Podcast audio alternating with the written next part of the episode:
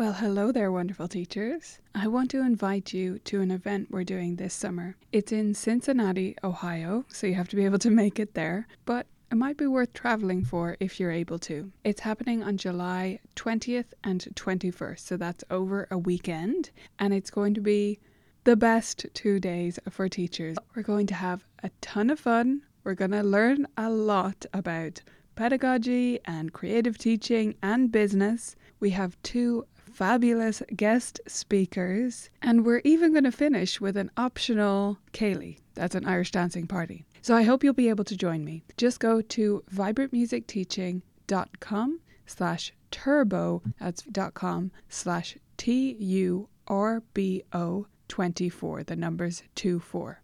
I hope you'll check it out, view all the details there, and I hope to see you in Cincinnati in July.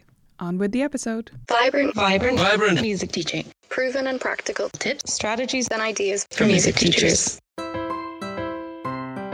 Welcome to the Vibrant Music Teaching Podcast. I'm Nicola Cantan, and you're listening to episode three, where I'm going to let you in on my secrets for keeping parents up to date and their expectations aligned with yours.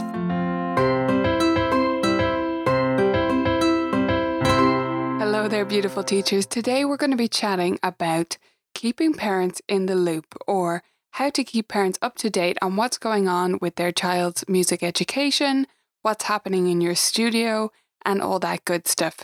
This is actually super important for several reasons, and it's something I've gotten better at in the last few years, and I've seen a huge benefit from it. As a music teacher, you essentially have two different customers because you generally have to keep the student happy and their parents happy. The parents are the ones paying you for lessons, and the students have to be happy too, because if the students aren't happy, the parents won't be happy. But you do have these two different sets of interests and sets of expectations about what lessons are going to be like and what's going to happen to contend with.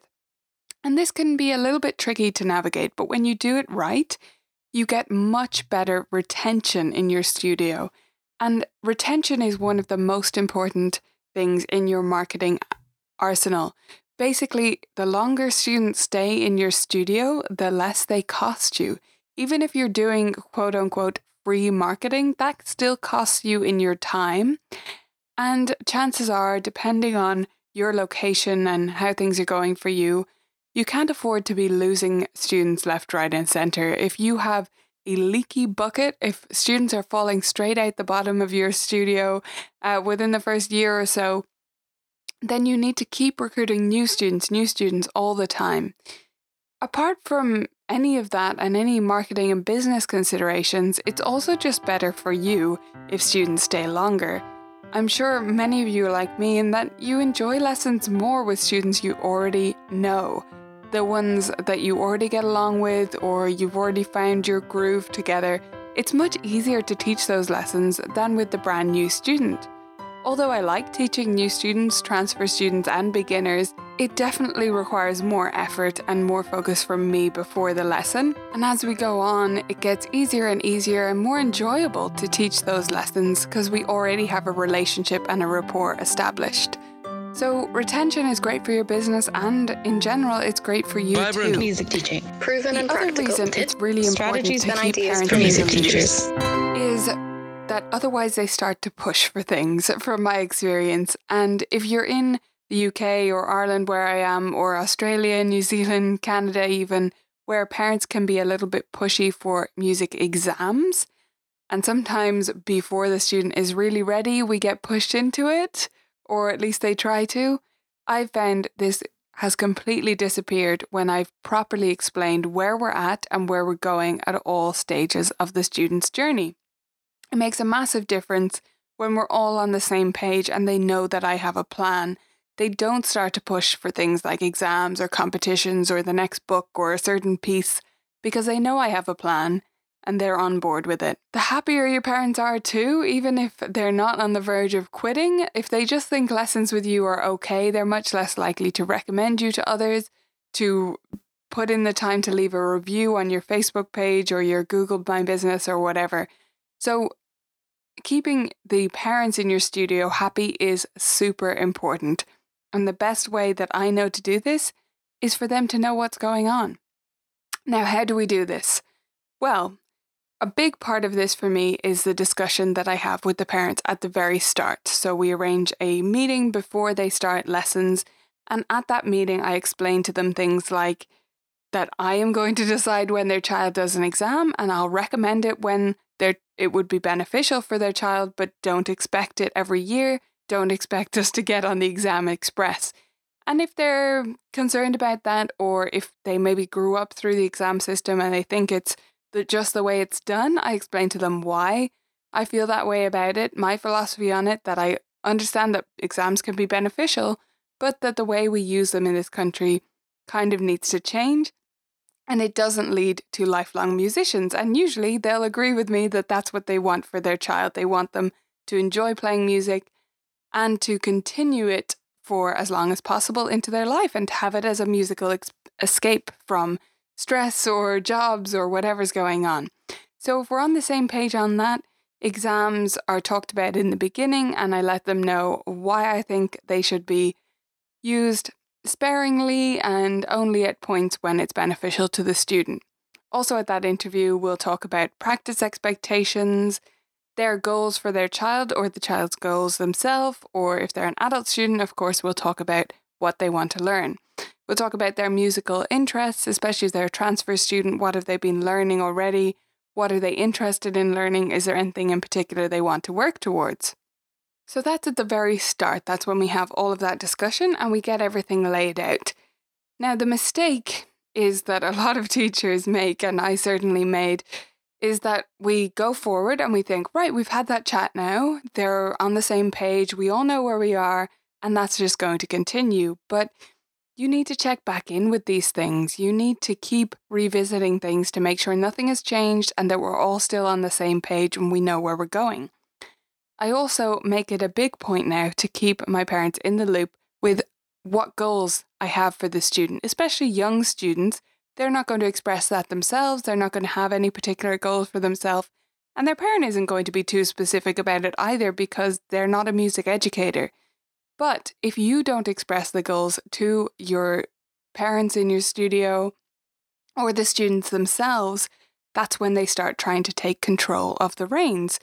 So I make it very clear where we're going, where I'm trying to get them this year, and where we're up to, and anything they can do to help as parents at home. The way I do this is with uh, well, it used to be purely with regular emails, and this is how a lot of teachers do it that they make a point to write an email every so often to the parents in their studio. And that's great, especially if you're someone who will do them at regular intervals. But it's really easy to leave those off when everything's going smoothly and to only email when there's a problem or an issue or a lack of practice or something like that. And if that's the case, it kind of feels like you're just giving out to the parents when they've done something wrong. And that's not so good. That's not a good feeling to associate with your studio. So I make it a point to keep my parents in the loop now using a system of reports in Google Docs. So I enter the details at the start of the year, what goals I have for the student, what I want them to get done this year, and any particular goals they've expressed to me. I'll also write in there what method books they're in or other books, what supplemental books, what theory is going on, and also some links to relevant resources like links to Piano Safari reminder videos if they're in that method, or audio downloads, or a listening playlist, or something like that. Underneath that is where I write the regular updates, progress reports, or whatever you want to call them. So I'll write the date and every 10 weeks, write the date in and, and a quick update of where they're at, where I want them to be going, how they're getting on, what challenges we've come across, and what they're doing really well with. Just a few bullet points on how it's all going. This really helps to alleviate parents' concern about where their child is in their music study and how they're progressing and whether they should be at this level or at that. As long as you make it extremely clear, most parents actually won't push back against that. It's when they feel that you don't have a plan and I'm sure you do have a plan, but they need to know it. They need to be in on the plan because otherwise they're going to come up with their own or they're going to drop out because they think it's not going anywhere. Because let's face it, learning to play a music instrument takes a crazy amount of time and effort and commitment. It actually takes so long to get to a level of any kind of proficiency. And while we can provide great music along the way and make it seem like they're at a more advanced level than they are and all of this stuff, there's no disguising the fact that it takes a huge amount of practice and commitment. And it takes a long time, and therefore it does cost the parents a lot of money. Fees for music, no matter where you live, they are not cheap, and you should not be charging too little, so they shouldn't certainly shouldn't be cheap. So it does require a significant time and financial commitment from parents, and they need to know where it's going. That doesn't mean that they need to be able to decide things. It means that you need to let them in on your plan that you've made as the expert. So, as you go through, make sure you explain why these things are happening, not just what the plan is, not just we're learning this study so that they can play Bartok, whatever. It needs to be more specific and more of a thought out explanation than that. I recommend just giving them a little bit of background on why this is important, especially if you're doing something that might be considered a little bit odd, like getting them to improvise with backing tracks at home or learning rote pieces or anything else that's going on, getting them to play theory games as I do, lending them theory games. I make it very clear that in the lessons and at home they will be playing games and there'll be a whole mix of stuff going on. And I explain why I do that, why I think it's the best way for them to learn in a lot of cases, and the benefits it has.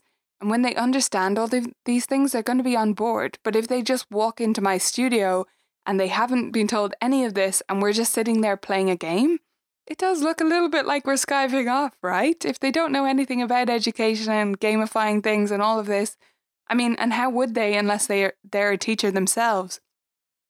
They're going to think that we're just basically wasting time. And they don't have time to waste, and they don't have money to waste on piano lessons that don't consist of anything that they couldn't do themselves at home. So be clear and position yourself as an expert by showing them how much thought goes into this planning. This also helps with things like the perception of our industry in general and the fees that we should be charging. Once they're fully understanding everything you put into prepping a lesson, and all that goes along with that without you telling them, just by showing them through how well planned out everything is, and by them seeing how long a journey this is that you have been through to get to this point. Again, without talking about it or explaining why it's, you know, why the fees cost this much, just by showing them through how much of a quote unquote expert, I don't love that word, but there's no better one for this at the moment, and we need to be perceived as experts, as professionals. And this goes a long way towards that. So, whatever your system is, try to put something in place, whether it's just that you get a reminder on your phone every eight weeks that you should email such and such and you stagger those out, whether you have a system like mine where every 10 weeks you do a report for every single child in the studio and that it's sent through to the parents, or you use my music staff and their inbuilt notes, or you do something. Make sure you're making an effort to keep the parents on the same page as you and let them know where their child is going and what the plan is going forward. You can get the show notes for today's episode at vibrantmusicteaching.com slash episode three, and I'll leave some links there to relevant stuff such as a link to the uh, report template that I use for my piano parents and also some other relevant resources and the full transcript, which is clickable so you can jump to particular words. If you miss something I said, you can jump through it and quickly find what you need. So head on over to vibrantmusicteaching.com slash three and you'll get that. And head on over to the Facebook group as well and let me know what you think of this whole parent updates, emails, phone calls. What is it that you do? And how do you make sure that parents are on the same page as you in the loop with what's going on in your studio. Head on over to vibrantmusicteaching.com slash community and join the Facebook group if you're not already a member. I'll see you there. Bye for now.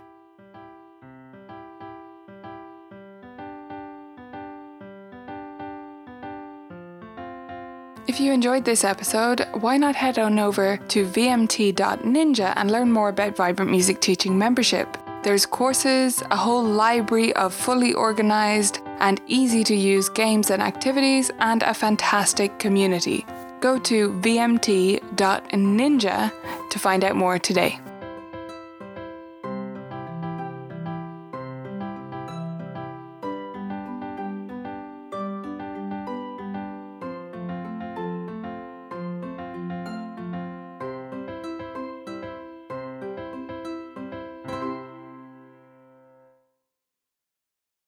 Thanks for listening to this episode of the Vibrant Music Teaching Podcast. I hope you loved it, and I wanted to pop on here one more time to remind you about our event. It's happening in Cincinnati this July, and you can get all the details at vibrantmusicteaching.com slash turbo. See you there.